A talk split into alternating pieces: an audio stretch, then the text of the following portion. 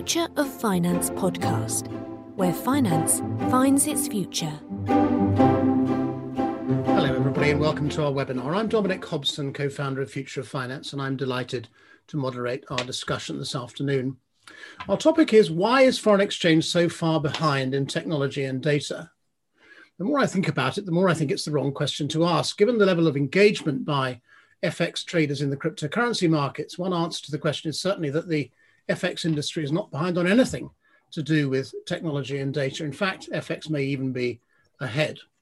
And today we're certainly going to touch on the impact of cryptocurrency trading on the FX markets. We're going to talk about uh, central bank digital currencies and peer to peer trading. Uh, we're going to look at how the buy side needs to change the way it approaches the FX markets. We're going to look at the plethora of benchmarks.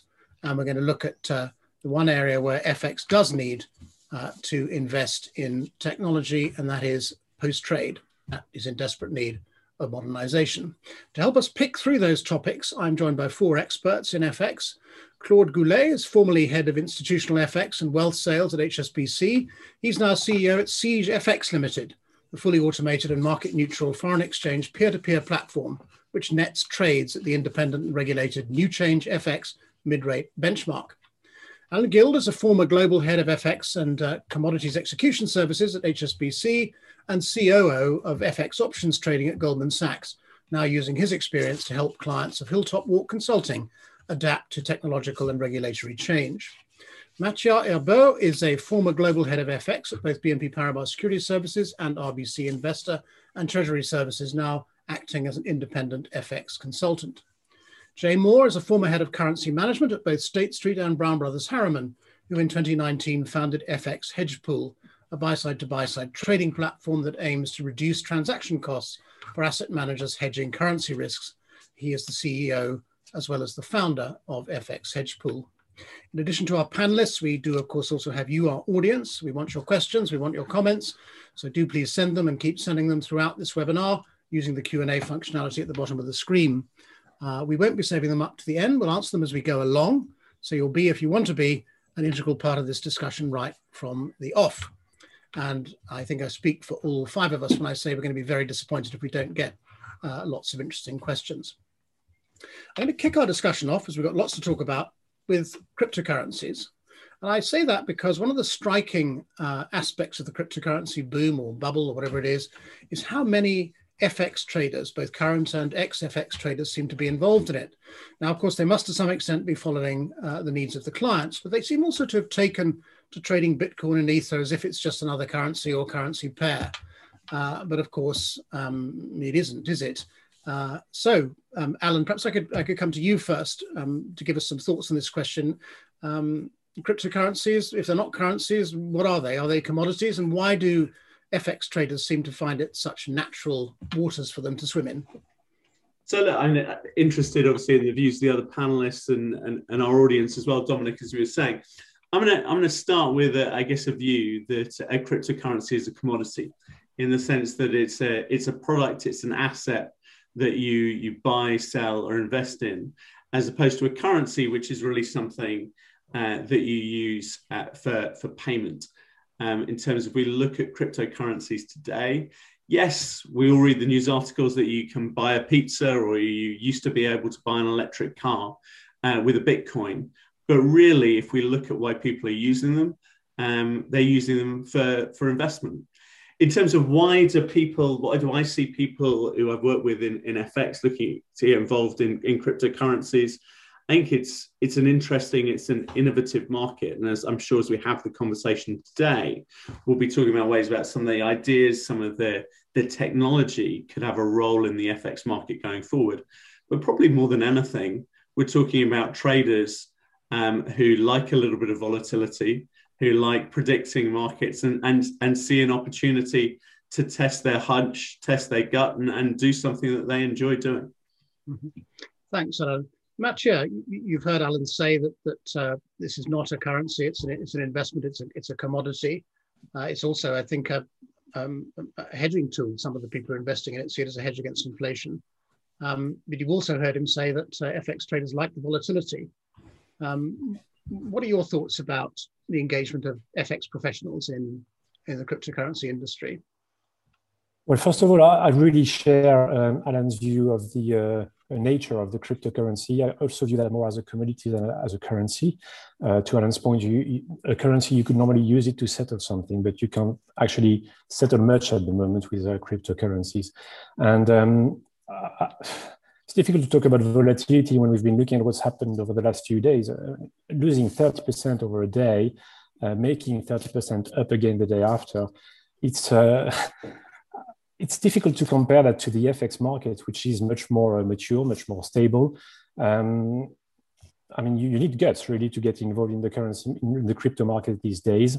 Um, I personally would keep away from it, um, or you know, buy something, sleep over it for ten years, and wait to see what it's worth for your retirement. Is, this is more the way I would approach it, um, and I, I, would advise uh, friends or people asking for advice um, if they need to get involved, well, you may, but you, you should invest something that you can lose with a smile, basically. So uh, I, am I'm skeptical about uh, cryptocurrencies. I've got more um, uh, favor uh, or favorable views on uh, stable coins and CBDCs, but cryptocurrencies like Bitcoin or Ether, um, I understand the underlying technology which is behind it. I think uh, there are great promises in that market, from the underlying technology more than from the currencies themselves.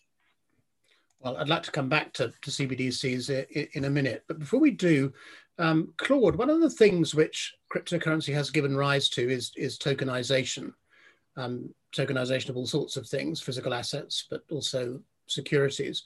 But one of the use cases which is starting to get traction now is that by tokenizing um, cash and collateral, um, every bank on the planet who at the moment is keeping very large sums of, of, of, money and securities in these liquidity buffers in all the markets where they're active.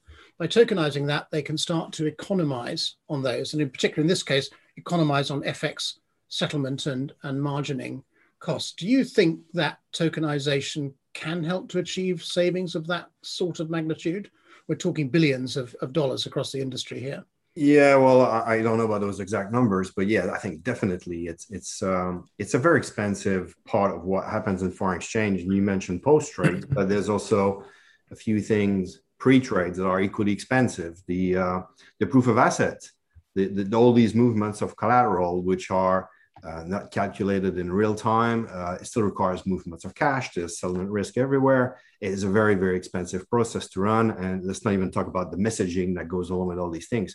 So of course, if you could start to move into something which is closer to a distributed technology, where you have a clearer golden source, uh, where it's easier to actually measure in real time what your current exposure is and limit the amount of movements of cash that's required for you to transact or to pledge any of your tokenized assets for that purpose. Of course, you, you should quickly end up with something significantly cheaper, reduce your settlement times. And, and I think this is where the big savings are going to come. So a little bit like what my uh, fellow uh, panelists have said earlier. Um, I, let's put aside the question of what whether it's a currency or not a currency, or whatever it is, but it's definitely something in that technology that can be reused uh, even within current arrangements. Cool. Dominic, yes. yeah, just to answer, I just want to pick up on something that, that Claude was just saying because I think we can all agree that that and, and it's going to be a, a, theme as we talk for the next hour in terms of some of the data challenges um, in, in the FX market. And you talked about the the problems with storing and transmission and sharing of data in terms of gold, golden source. I'm just interested, Claude, how much you see that as about more modern technology and better solutions and how much you see decentralization as being a key because i'll probably come at it from the other angle that we need to improve and take lessons from from things like tokenization and what we see crypto, cryptocurrencies but we don't necessarily need to do things without a central authority no no i totally agree and and and the reason and you know going back to matthew's point why is nobody using it to pay for anything is because by the time you finish paying, it's already worth something so different. And, and yet again in the currency. So so why bother in the first place, right? So no, I think you're absolutely right. But I think if you if you take aside the parts of the crypto that scare everybody and, and the mining and all these things, but the actual ability that it gives you to be so much more efficient. How much would it cost you to process 10,000 tickets via a distributed ledger compared to doing the same thing via current arrangement? You know, if you if you had to uh, not worry so much about the cost of your messaging. the cost about uh, the moving that cash, the risk associated with moving that cash, the reconciliation of moving that cash, just for the sake of performing one transaction. And, and that is what I think the market needs to learn from is this ability to be so much more efficient about how you process the, the transaction as opposed to trying to figure out whether this is the right medium. We, we already have a medium called a currency, and I think it does what it's supposed to do. But do we have the best way to organize pre and post settlement operational uh, mechanism? No, we certainly don't. And I think that's where the market is going to learn to be more efficient and cheaper. Claude, could I ask you about, about one aspect of what we see happening in the tokenized market and in the decentralized finance uh, market in particular? FX is an industry which is still, despite everything, very dominated by by banks. And what banks do, you know, as banks or as, or as, or as FX prime brokers, is take uh, credit and market risk onto their balance sheets. What we see happening in the DeFi markets is the development of a kind of collateralized non-bank credit taking place in which people are um, lending their tokens, uh, which can then be used to collateralize other other trades. Do you think the FX market, and you're talking here, you talked a few minutes ago about, about efficiency, do you think the FX market has anything to learn from that process? Can we look forward to banks even being disintermediated in some way if the market is fully tokenized and on a, a blockchain? Well, well, everything is, is possible, but I think banks perform that role and they perform it very well. I think the difference with FX and any other market is that there's no decoupling between liquidity and credit. And I think here we'll actually allow a lot more banks to perform what their key role should be, which is the provision of credit and, and, to be far more efficient about it. So, so yes, this may lead to some amount of disintermediation, but what I think it should lead to instead, especially in the first instance, is actually bank being far more performant in, in their credit provision. And, and as a matter of fact, all these technologies should enable banks who are not necessarily looking to compete as a market maker, could certainly look to uh, better monetize their balance sheet provision to, to their underlying clients. So, so I don't think this is you know spelling the end of banks. I think quite quite the opposite. It's probably helping a larger number of banks to perform their role far more efficiently than they were a few years ago. Alan, I don't know if you have views on this. You know, trading out of digital wallets and uh, atomic settlements and so on um, might add to efficiency. Those are things we can learn. But do you think that that anything that's happening in the in the DeFi market in particular threatens the franchise of, of banks in the FX market? No, I'm I'm gonna I'm gonna violently agree with Claude. I think it, it, it's about new technology making it easier uh, for firms with balance sheet to deploy and track using that balance sheet. You, markets rely on firms providing balance sheet in the forms of credit guarantees for, for transactions to happen, exactly as Claude was was saying. And as technology progresses, firms can do that more efficiently. Um, and, and as Claude was saying, more banks um, may, may be in a position to get involved, and, and other large corporate institutions with big balance sheets might want to use their balance sheet in that way. I, I'm perhaps less convinced that the sort of big corporates and people talk about the tech firms obviously more than anyone else are about to start using their balance sheet to provide credit in financial markets. Is a very regulated activity. It's not an easy thing to do. Um, but absolutely, I think technology makes that easier, um, and and and it sort of expands potentially that credit capability going forward. I'm gonna I, am gonna bring up CBDCs in a minute, but um, Jay, I don't know whether that that that your cough a minute ago indicated that you had some views to express on banks and, and credit. Yeah, no, how good yeah, no, I, I fully agree. I mean, what everybody said here makes a lot of sense. I mean, I think we've been kind of in this sort of market structure for so long where liquidity and, and credit provision have been tied together by necessity, right? And so that has so much limitation on both sides for the buy side and the sell side, in that, you know, sell side firms in, in, in many cases are not great at pricing everything, right? And so they're constrained um, to use their balance sheet for what they're good at, and they're missing out and, and limited in what they're able to deploy their capital towards. Whereas you know other banks are just the opposite. So you know I think that there's this you know change that we're seeing in the market through technology today, where that decoupling of liquidity and credit are creating opportunities for banks to participate in volumes and trades that they weren't really able to before, uh, and for other banks to see to be a little bit more uh, optimal around how they're using their balance sheet rather than getting everything stuffed their way because they're good at pricing. Um, so it's a you know there's this there's this ability to be able to be a market maker without necessarily having to provide credit and separately being able to provide credit without having to be a market maker i think really allows a lot more flexibility for the market as a whole yeah thanks for that and i'll come back to you later on how good i think the how good you think the buy side is at uh, their side of that equation how good are they at managing bank credit but let's let's talk about central bank digital currencies i think we've agreed that uh, whatever's happening in crypto and in DeFi doesn't immediately threaten the banks. But what about uh, what about central bank digital currencies? That could have a, a, substantial impact on the spot market, could have a substantial impact on the swap market. It could disrupt the role of banks um, as credit intermediaries simply because it makes cash collateral available much more readily. Um, it may may even, uh, to the point that Claude was talking about about liquidity buffers, could even make correspondent banks kind of unnecessary if these RTGS systems are, are linked up and start to interoperate with each other. So what's the likely impact? Mattia, I'm sure you've been thinking about this on behalf of your, your, your clients, um, who shall remain nameless, but you, you, what, what is the impact of, of CBDC is going to be on the way the FX market operates now, in your view? Well, I think um, everything that you mentioned is, is uh, quite meaningful, but it's probably something that to look forward to in a in a in a, I would say, not so immediate future. I think the immediate future uh, focuses on um, on enhancing cross-border payments, which don't necessarily have um, an FX impact, and there might be some exchanges of, of CBDCs between central banks uh, using accounts that they will hold with one another.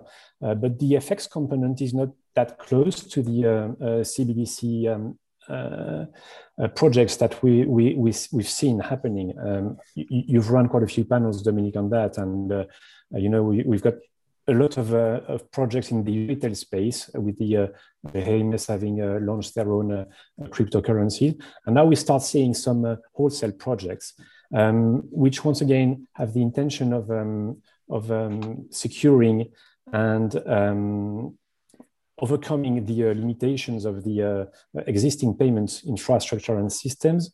Um, they, they want to promote the uh, financial inclusion, notably of the, uh, once again, uh, uh, retail clients which are unbanked or underbanked, um, and also boost competition. But I don't see um, CBDCs being part of the FX market in the near future from my side. I think it's something that can happen in about two or three years, but I, I, see this as a as a fairly remote perspective, not just now. But if we if we look forward two or three years and just stick to the operational side of things, will we not have instant settlement? As T move from T plus two to just doing it instantly, uh, CBDC versus CBDC.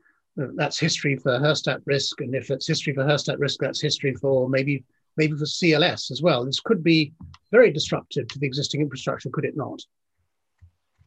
Yeah, I think you're right, and but we're already seeing instant payments. I, mean, I think the TIPS uh, project is uh, uh, makes it that you know if I wire money now, within two seconds it's on your account, and uh, uh, there, there, has been already a lot of uh, of improvements from the I would say retail and small and medium corporates side. The, the, the, big market, the wholesale, the real money as we call it, is not quite there yet, but it's the, the settlement aspect is moving quite fast.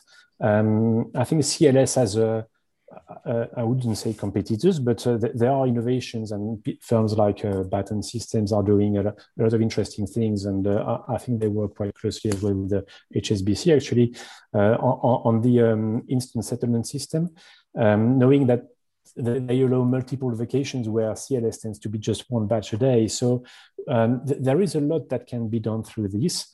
Um, and uh, it, it's definitely a, a, focus as well for the BIS, which is which in, in its uh, latest uh, triennial survey uh, mentioned that the settlement risk was a, a key focus for, for, for the FX market and a key area for improvement. Alan, um, CLS, of course, is all about the real benefit of it is, is in the netting.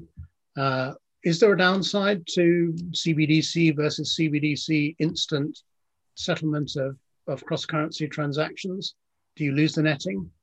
Well, I mean, you, you, could do or you could not, right? I mean, I think there, there are a variety of different models uh, for central bank digital currencies. I think picking on what Claude was saying earlier, the, the kind of central key piece for me is this idea of a shared ledger, shared golden source, um, which tells you effectively who's got what currency where. So effectively, that could be hold, held all within a central bank. It could be on a distributed, decentralized basis, or it could be in a in a in a sort of multi-tier um, basis where effectively the central bank holds part of it and, and commercial banks hold the individual accounts if, if we look at that kind of single tier model, which I think is kind of the, the, the, base case, which a lot of the discussion around central bank digital currencies kind of starts with, then yes, absolutely. If if the four of us as panelists um, all owed it, sort of I owed Matteo, Matteo owed Jay, Jay owed Claude, and Claude owed me uh, a thousand digital dollars, then we could all settle instantly. Um, but who's going to pay first? Um, and, and actually what what the multi-tier system in terms of what what what the kind of the central bank to commercial bank to retail customer model does today in existing digital money is provides a netting capability through the RTGS that solves those kind of problems, Dominic, exactly as, as you were saying. Now, those problems can be solved in similar ways with central bank digital currencies. They can be solved in different ways. And to, to answer your question about CLS, I'm going to give it, I guess, a slightly cliched answer in the sense that CLS is an incumbent here for atomic settlement of two currencies at the same time and associated netting uh, capability. Any innovation in any market is both a threat and an opportunity to the incumbent. Um, and I, I, don't think you can really predict um, where it will go. I, I, kind of agree with what Matthew was saying in terms of there are other people who will probably try and come along and eat, eat CLS's lunch. But that that kind of relationship with central banks and having the central bank bank accounts in each of the CLS currencies. Um, there's certainly reasons why even in a central bank digital currency world, CLS could potentially still be best placed to to offer that service. I think the reality is we don't know the answer at this point. Mattia, just as a nice segue, in fact, I'm talking about peer-to-peer trading, which is a large part of what we want to discuss today, and I'm sure that uh, Jay and Claude will want to come in on that in particular. But this is a very narrow question. Could um, CBDCs, by making atomic settlement possible um, and you know facilitating buy-side direct buy-side involvement, uh, could that make peer-to-peer trading more viable, more attractive? Could CBDCs help accelerate a move towards peer-to-peer trading? Uh, well, yes, fundamentally, but I think the, the experts for peer-to-peer here are, are Claude and Jay. Um, fr frankly, I think once again, CBDC's objective is to is to um, facilitate um, cross-border, will facilitate cross-border payments.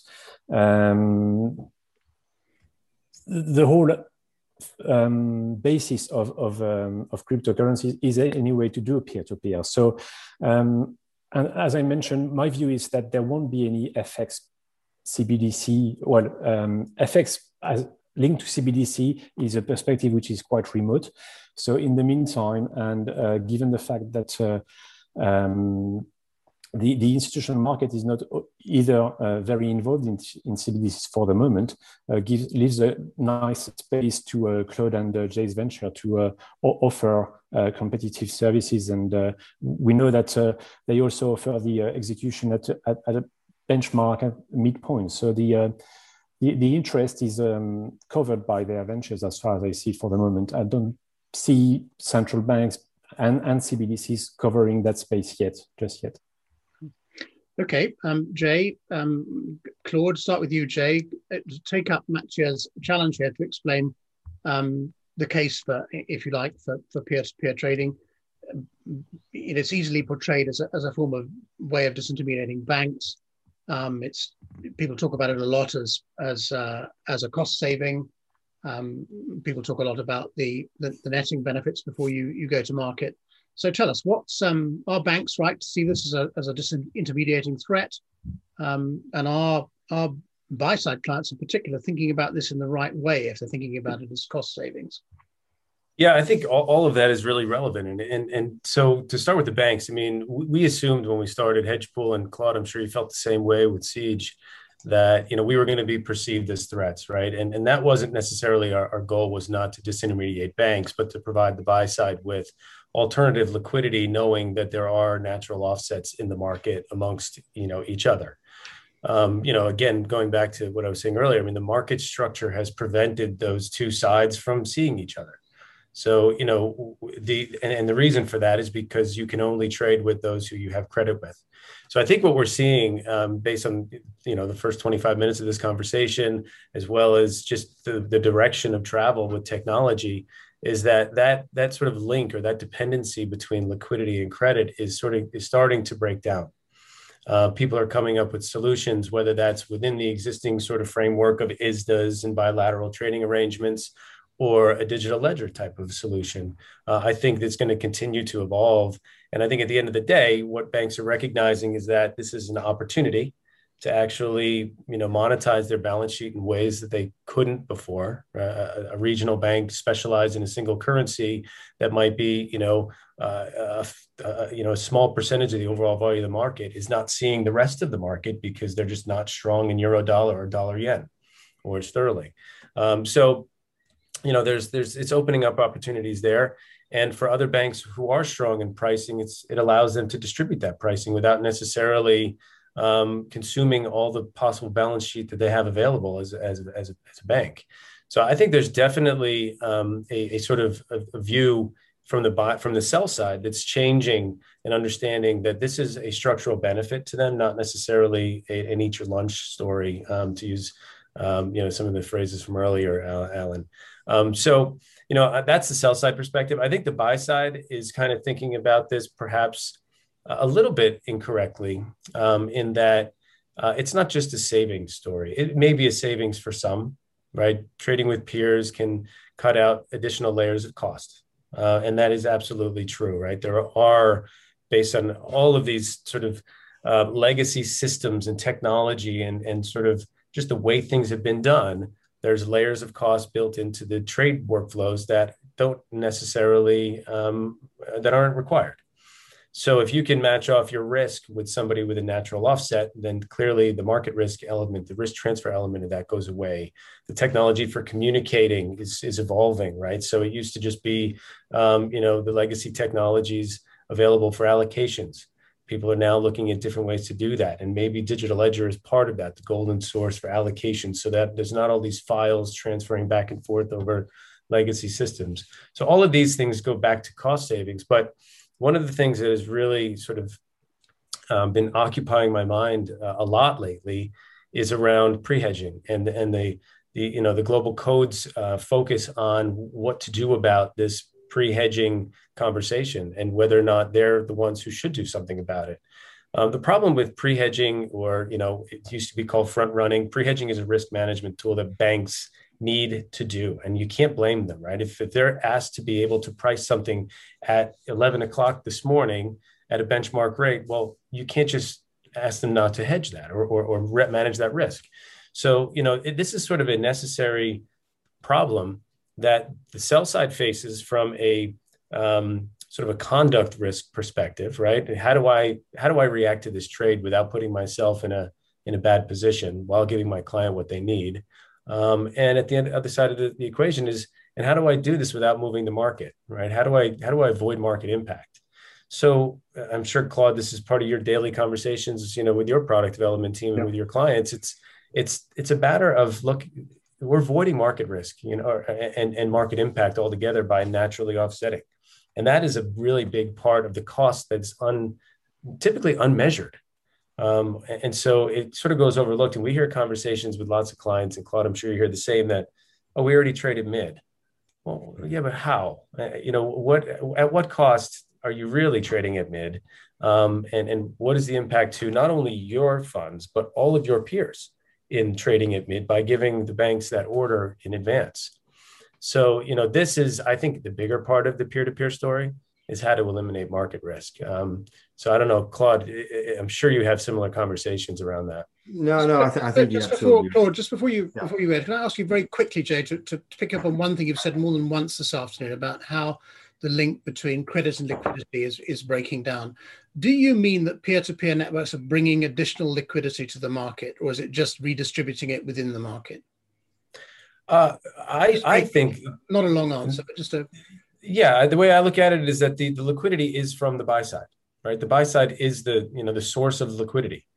Uh, mm-hmm. right now, it's just routing through too many channels to get to the other side of that trade, uh, and and peer to peer just sort of eliminates the middle okay. from a from a pricing perspective and liquidity perspective. Okay. Okay. Sorry, Claude. Um, g- give us your thoughts on on on what peer to peer is all about. You know, cost saving, netting, etc. Getting off. A, a, a, lot of good stuff has already been said, but um, just uh, maybe I suggest we just take a step back, right, and we look what's really happened in the last five to ten years. Uh, and there's been um, a lot of constraint on banks, and and capital is more expensive than it used to be, and there's probably less appetite to actually warehouse risk the way we used to. And in parallel with that, we've seen actual boom in technology much easier access to electronic execution, the, the rise of the algo in the FX space, so on and so forth. So, so reality is, and, and yes, uh, to, to Jay's point, more liquidity is coming from the buy side than it used to be. And uh, these people have got large sizes to do, and they can still do risk transfer, and bank will still be there to help them to do that, and that's fantastic. But when they actually start to realize that for some of the execution, the risk is squarely back with them, of course, they have to look at how much market impact they're creating when they execute. And the thing about people said they trade at mid, well, how long for? You can trade at the next mid because, of course, the mid has moved in between, right? So that's kind of very obvious. So the whole thing is about market impact. So if you're going to wear that market impact, you need to uh, do all you can to limit the amount of market impact that you're going to create. Uh, and, and if you believe that the bank will do a better job than you do, you do a risk transfer uh, or, or if you believe that they can help you to do this by using a bank algo, then that's what you use. Um, so the question is not about whether peer-to-peer is there to eat bank's lunch.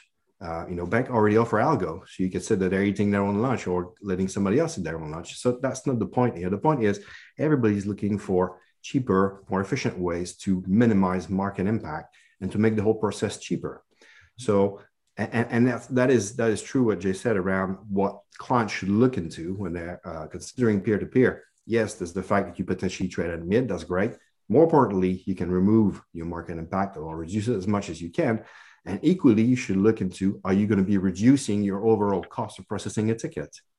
So an example of that today is internal netting. So clients trade against their own fund through a bank.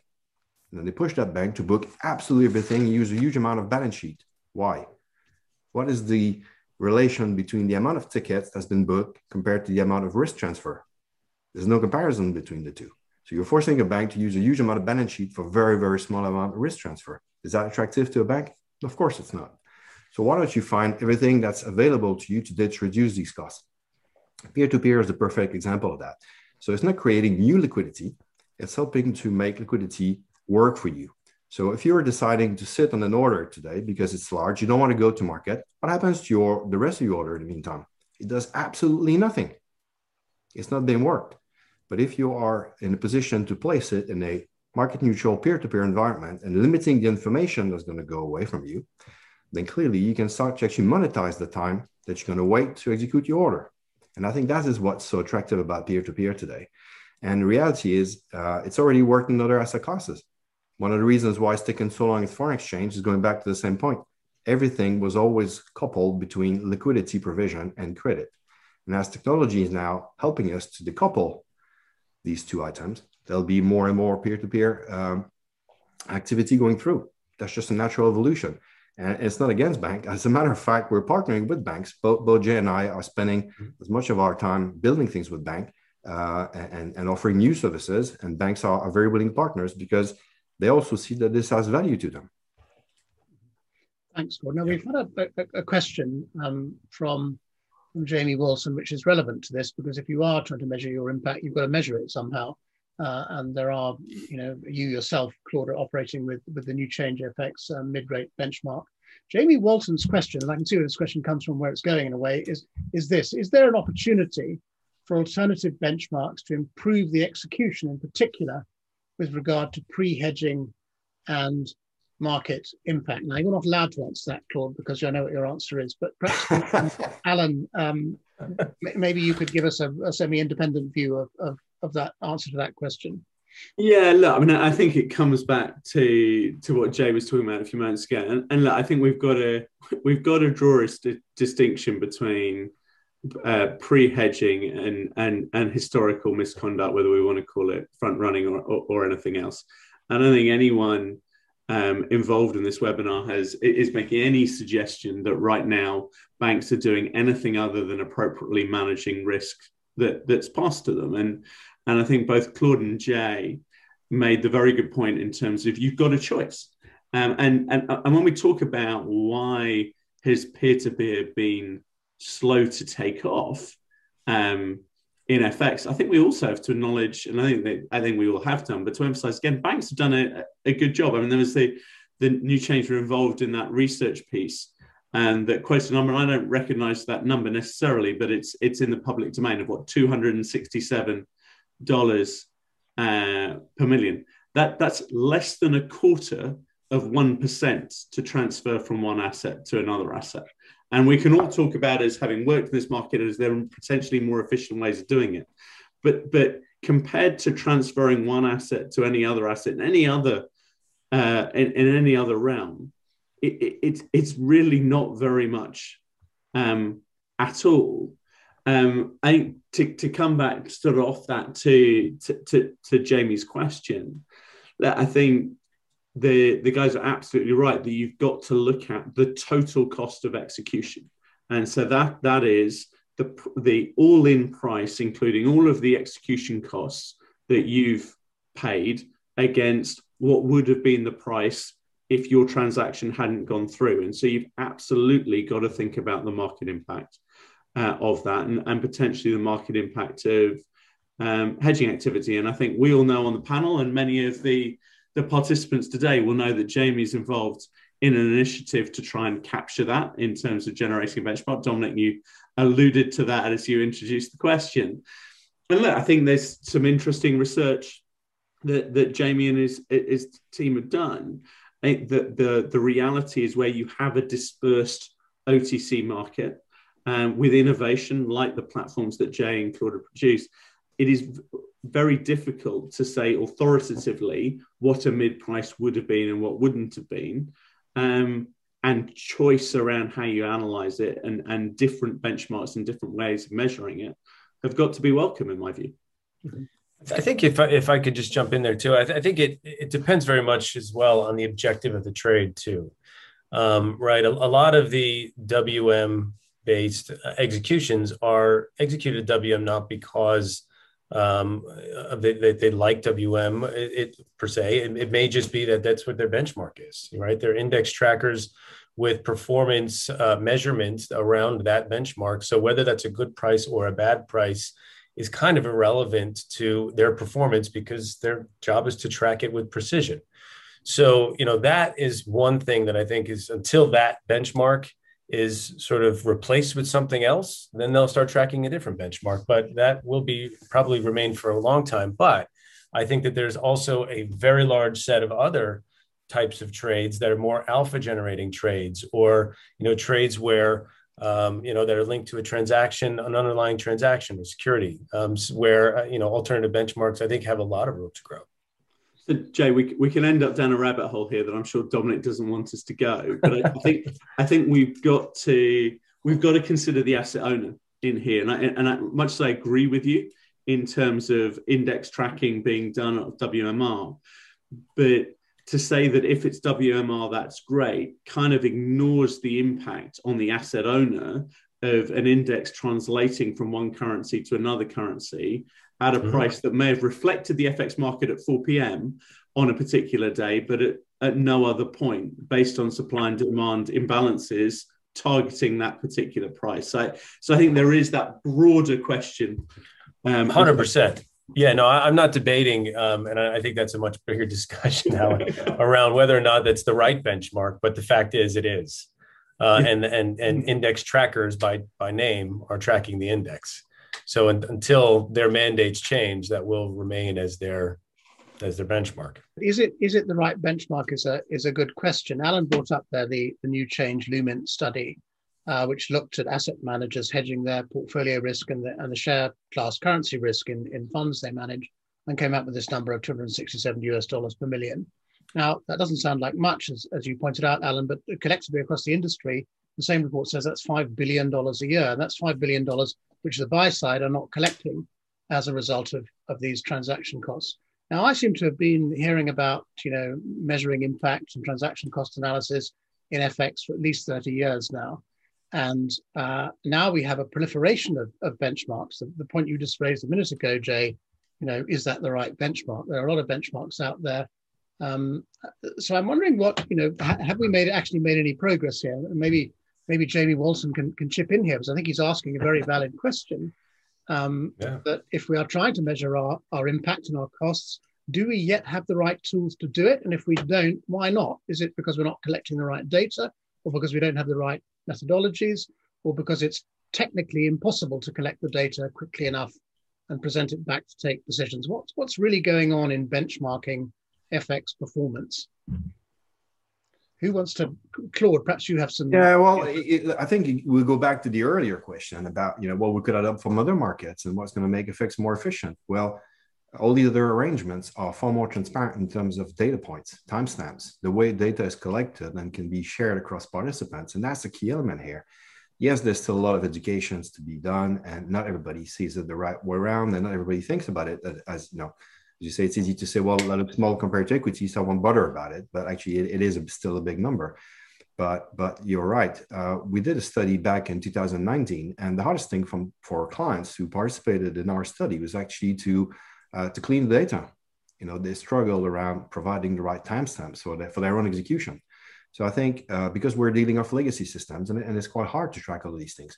From the time the ticket actually leaves your OMS, goes to your EMS, goes to the bank, then gets traded, then gets booked, then goes back to you, which timestamps are you looking at? Right.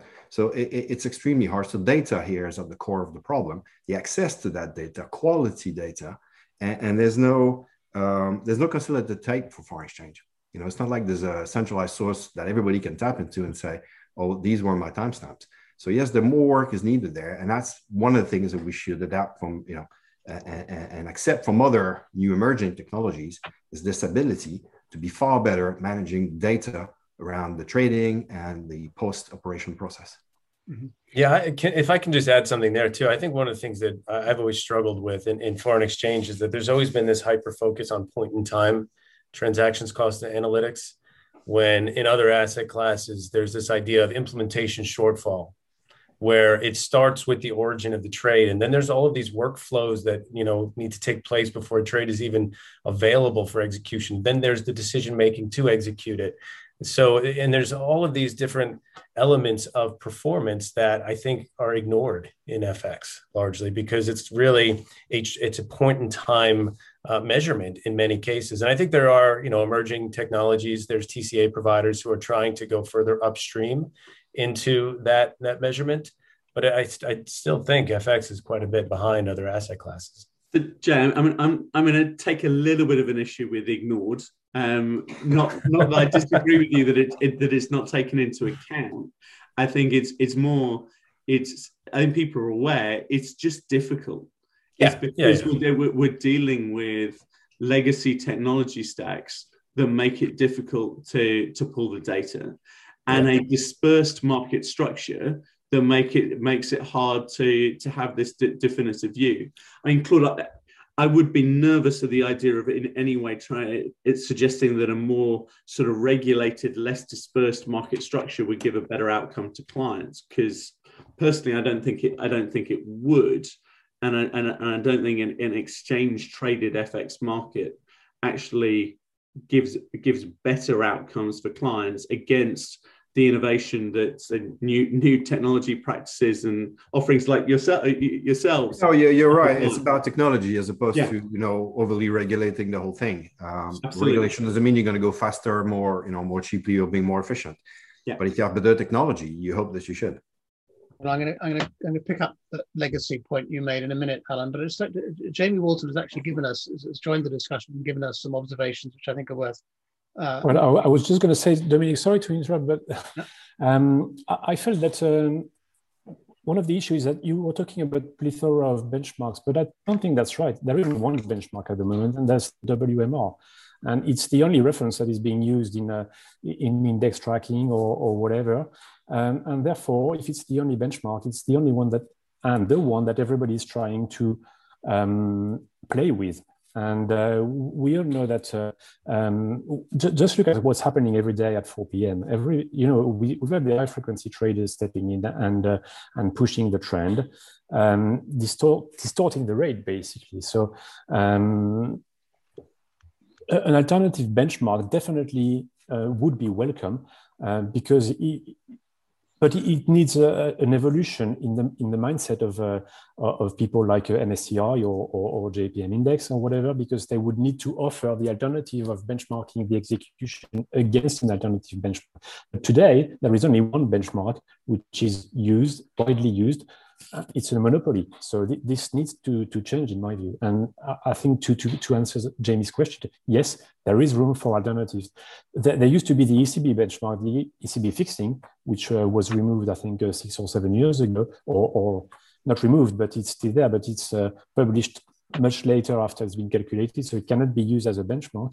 Only WM today exists, and uh, there, there is definitely room and a need for alternatives. The, the, the, buy side is, is at fault here for not choosing more apposite uh, benchmarks. Yeah, so look, I think we just need to separate what we mean by benchmarks here because I, I, I agree with Mathieu in, in a sort of subset of what I would think of the benchmark definition as a, as a reference price within other products, be it indices, be it derivatives products, absolutely. Um, it, it is WMR. I think there are, however, other benchmarks, and I'm sure Claude will talk a little bit about new change and what, he, what, and what he's doing there, and a variety of other benchmarks that TCA providers will use as reference prices um, when looking at transaction cost analysis. But there's almost two sort of for me two divergent conversations here one around benchmarks for for reference pricing Mathieu, completely agree with everything you've just said there. And then a second conversation around transaction cost analysis, looking to provide transparency in the market and, and, and some of the work that Claude, Claude and, and his team are doing. Yeah, no, yeah, you're absolutely right. I think we should not confuse the two. And um, but but going back, you know, you see, we should separate benchmark. We should also separate buy side the real push here uh, needs to come from the asset owners. I think you alluded to that earlier, Dominic. It, it's them at the end of the day that uh, that need to push for that. Um, and and if you're an index tracker, then for, of course you're going to track the index. But if you're using this to perform your share class hedging, then it actually impacts your performances. Mm-hmm. That is real money, real pensioners' money that disappears. Yeah. So that requires a different type of response. Yeah. And, and, then, of course, there's a different uh, category to that benchmark, which is the measurement. You know, if you're measuring market impact, you need to have a proper instrument to do so, uh, which is uh, what, what, we're trying to do with, with, the new change rate. But again, that's for a different purpose. It's for measurement. It's for creating a, a neutral a point of reference. Uh, if you're looking to execute onto something, yes, there's a need for an alternative. Uh, and, and, but there's a, a, a, real question for the, the buy side, but the asset owners as to why they're not pushing for it in the first place. I, I, think it's interesting just listen to what a couple of comments you guys said. That the, the, distinction I'm starting to think about in my head is the difference between a reference rate and a benchmark. Right, a reference rate to me is kind of all right. That's implicit in your mandate. It's an index. You know, it's defined by the index. That is your reference. Uh, that's what you're going to be measured against. Benchmark can be any number of things, right? It's it's how you benchmark your performance uh, given the nature of the trade you were doing uh, it, you know, given the site where you are in the cycle of that trade, um, there could be many benchmarks along that timeline of, you know, the three hours it took you to generate the order and execute the order. There many, there may be six benchmarks along the way. So I think that that's a distinction that we should start thinking about um, because that's where I think in benchmarking there's a lot of room uh, for for new entrants, and, and the WM is probably not the right um, you know rate to use for pure benchmarking and performance. No, no, you, you're, you're absolutely right, Jay. That's why, you know, the rate we're using is actually live and continuous. And if you're right. to perform any sort of measurement over an execution period, you need to have that. The one point in time in the future serves absolutely no purpose for that for that case. You're absolutely right. Yeah, yeah.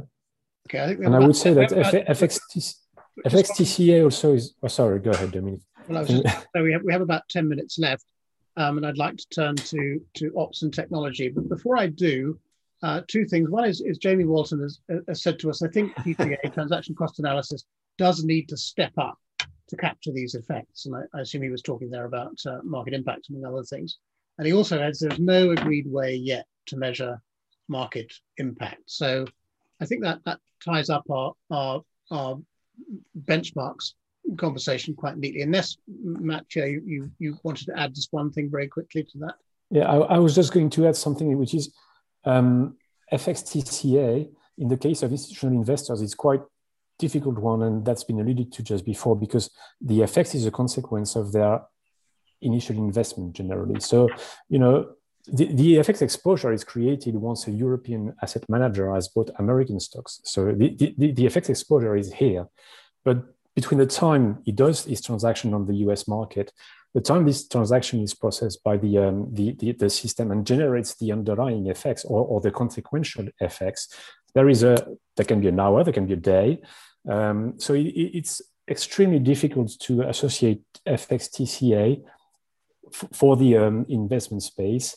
Um, and there would be a need or, or uh, um, there is room for improvement there as well, defining when is the right moment to uh, to do your timestamp, and that's been discussed before. Because uh, will it start when the FX starts being done, when it's completed? It's it's sort of quite a difficult one um, can, to can, to measure.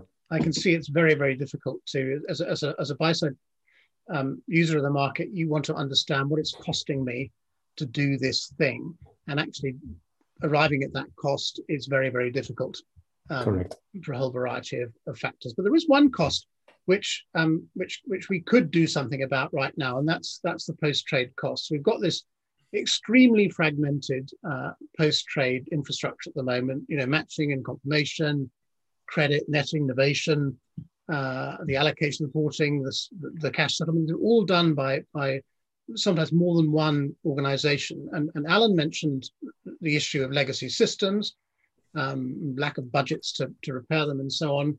Um, but I, I feel we, we, one area which fintech in particular, new technology, can make a real difference.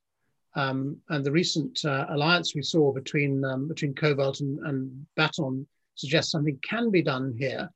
Um, why isn't it actually happening? After all, these banks, uh, even very large banks, are racking up costs they don't need to incur post trade yet they seem to find it very, very difficult to do anything uh, to reduce those costs. What, what explains that? What's the, what's the holdup here? The technology exists, the answers are fairly obvious, the solutions are out there provided by more than one fintech. Why isn't anything changing? Because it's much, much easier to build a plane on the ground than it is to rebuild a plane whilst it's in the air. And I know that uh, it's a cheap cliche, but I really think it rings true in this case. Yeah, That's I, I also think... true, but I, I, think that the other thing to consider too is that what what incentive does the buy side have to change when they've got systems that work that they don't pay for? And that the sell side is obviously, you know, and I'm not suggesting that they should pay for it. I just, sorry, but they do you know, pay it, ultimately, don't they? Because well, they do, but it's again, it's one of the implicit sort of unmeasured costs that you know are. I don't want to use the word ignored again, uh, out of fear of Alan. but, but you know, I think it's it's one of those you know out of sight, out of mind. Um, it's it's it's free, so and there's a cost of technology to to rebuild systems that are working. Well, that, that could be said of FX as a whole. You know, if, if whatever you pay for FX is in the price, it doesn't show up as an invoice at the end of the month, you could say, "Oh, trade FX are free." Well, guess what? You that's know. I think otherwise, I think in large part banks would be out of business and none of us would be right. talking about it. But, but that's I, probably I think, I think Alan is right. You know, the, the, the amount of the amount of risk that these people are not interested to take in order to change the system quickly is so high. That's why it's so slow and and you mentioned the right names, Dom, uh, Cobalt, and I think these guys are great. But you know, you look at uh, what the market is looking to achieve and the amount of risk that's behind this. Nobody's incentivized to take that risk today. So what's going to take us to that point is going to have to be properly measured and identified and, and demonstrated to people before they can say, actually, now I do know I have that cost. I need to do something about it. And there's a real incentive for me to to attack that risk. That risk, that, that push needs to come from on the one end, what we discussed earlier, it needs to come from the asset owners. It needs to come from, from the regulators. It needs to come from all these people. We always talk about best execution, and never gave a definition of it. But the reality is, when you look at best execution, you should just not look at the spread you pay, or not even just your market impact. You should actually look how much it's going to cost you to process the ticket from start to finish. We, have done some work recently which showed that the cost of you know balancing the tickets between the messaging system and, and whether it's the whichever system back office system you can think of, and, and then uh, sending the messaging, reconciliating the trade, pinging for the SSI, so on and so forth, and actually make the cost of that ticket a multiple of whatever spread you can save on the execution. That's not taken into consideration today because it's not the same cost center. But that needs to be part of the overall process. People need to look at this far more carefully, identify things better, more measurement, better analysis, and actually take a real decision. Is this worth me going for trying to optimize just risk transfer? While at the back end, I'm actually paying multiple times what the savings are going to be on a risk transfer. It needs to be a far more holistic project, and there needs to be clear incentive for people to do that. So the push needs to come from both ends of that story. The asset owners, those with those assets, the people in between, because that's also impacting their costs and their performances as well as an asset manager, as well as as you know, of course, the banks are probably a bit quicker at that because it's impacted their balance sheet directly and they've been under scrutiny for that. But the regulator needs to make sure that this is understood and, and, and, and apply it across industry, not just to banks.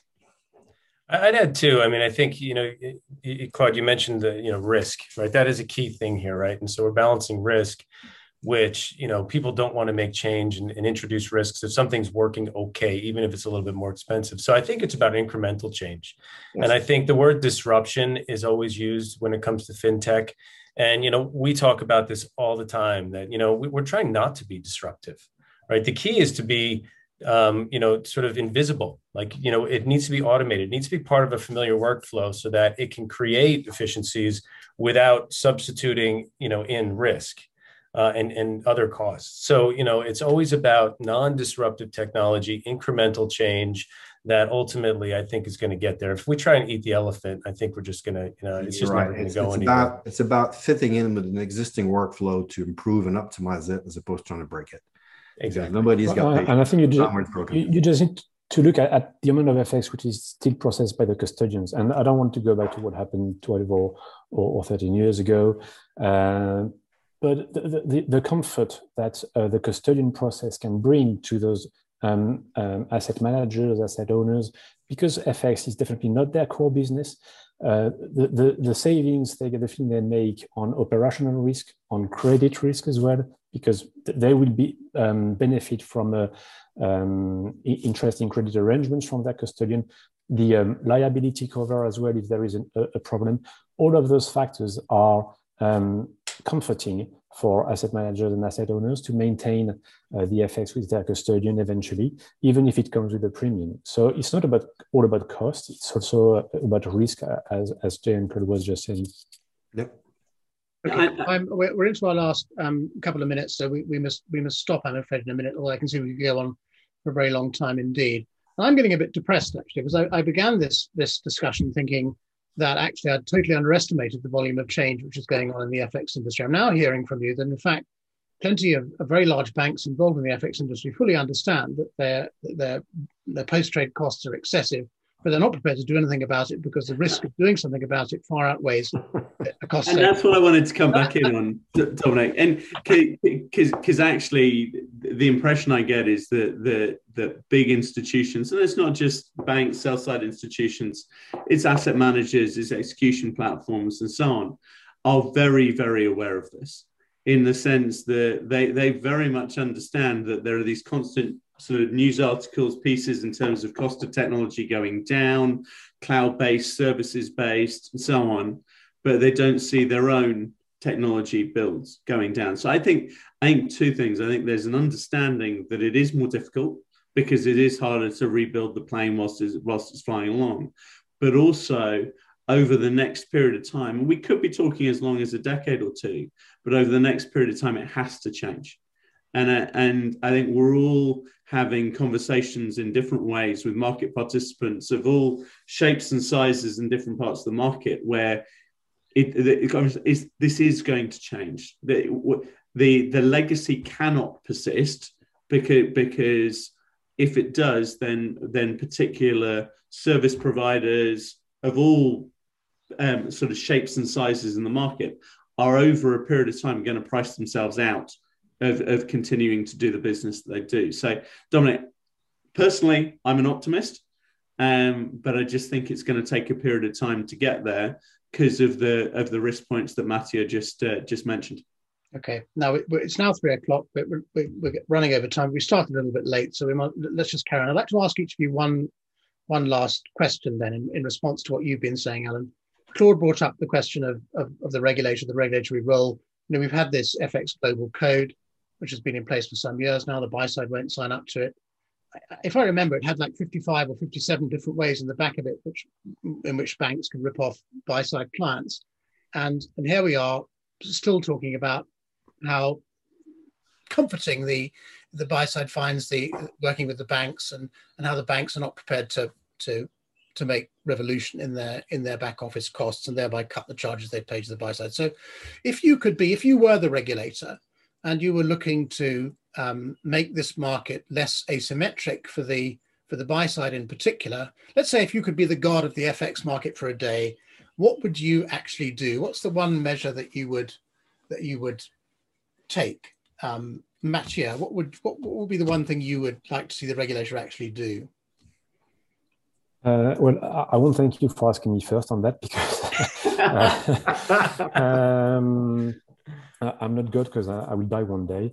Um, no, fr- frankly, I, I, think the, the, the FX code um, is a good thing. I would really hope if I if I were the uh, FX god that the uh, buy side would sign up to it because they they are instrumental. I mean, I think Jay, you said that they were bringing the liquidity to the market. You're right. Um, international investments are, have exploded over the years, so they are the ones driving the markets generally. Uh, they are the ones bringing the big flows at the 4 p.m. They are the ones bringing the big flows at the month end. Um, they should really be aware of their impact of their impact on the market, and they should be wider adherence to the FX code. Um, that's if I was uh, the FX code, I would ask them to sign up to it more.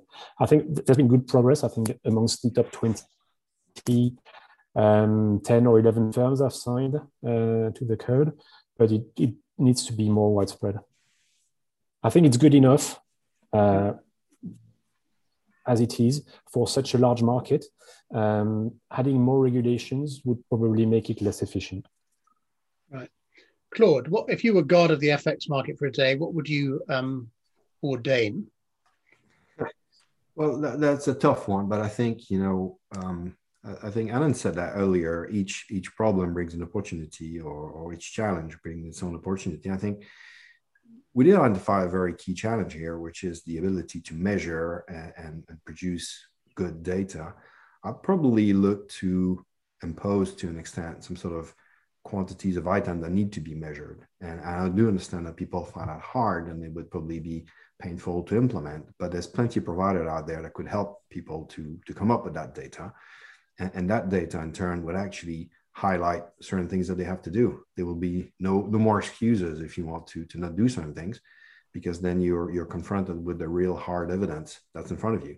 So, so probably try and impose more measurement uh, uh, as a minimum rule. I like that idea. More, more and better data, greater transparency, if you like. Uh, Jay, what's your, what's your god of the FX market? Uh? Yeah, I, I think you know both the answers before me were actually quite good, and, and I think are probably the two things that are probably most important. Um, but I think the top thing would be getting buy side more engaged uh, and more involved. Because at the end of the day it's really you know they're the, the buy side is who is responsible for the performance of our assets as the ultimate asset owners right? This is my retirement account your retirement account. They are the ones um, that are, are, are looking after it so we want to make sure that they're not just passing on the sort of the risk to the banks um, as, you know uh, to, to, to deal with it and so they should be aware and i think that comes from data uh, but but I think being involved and, and having more um, you know active engagement with the code. Mm-hmm. Thanks, Jake. Get, get, so so get the buy side more involved. Alan, a last you have the very last word of the entire webinar, which is an unfair position to put you in, but uh, please have a go. What what if you were if you were god of the FX market? What would you actually do?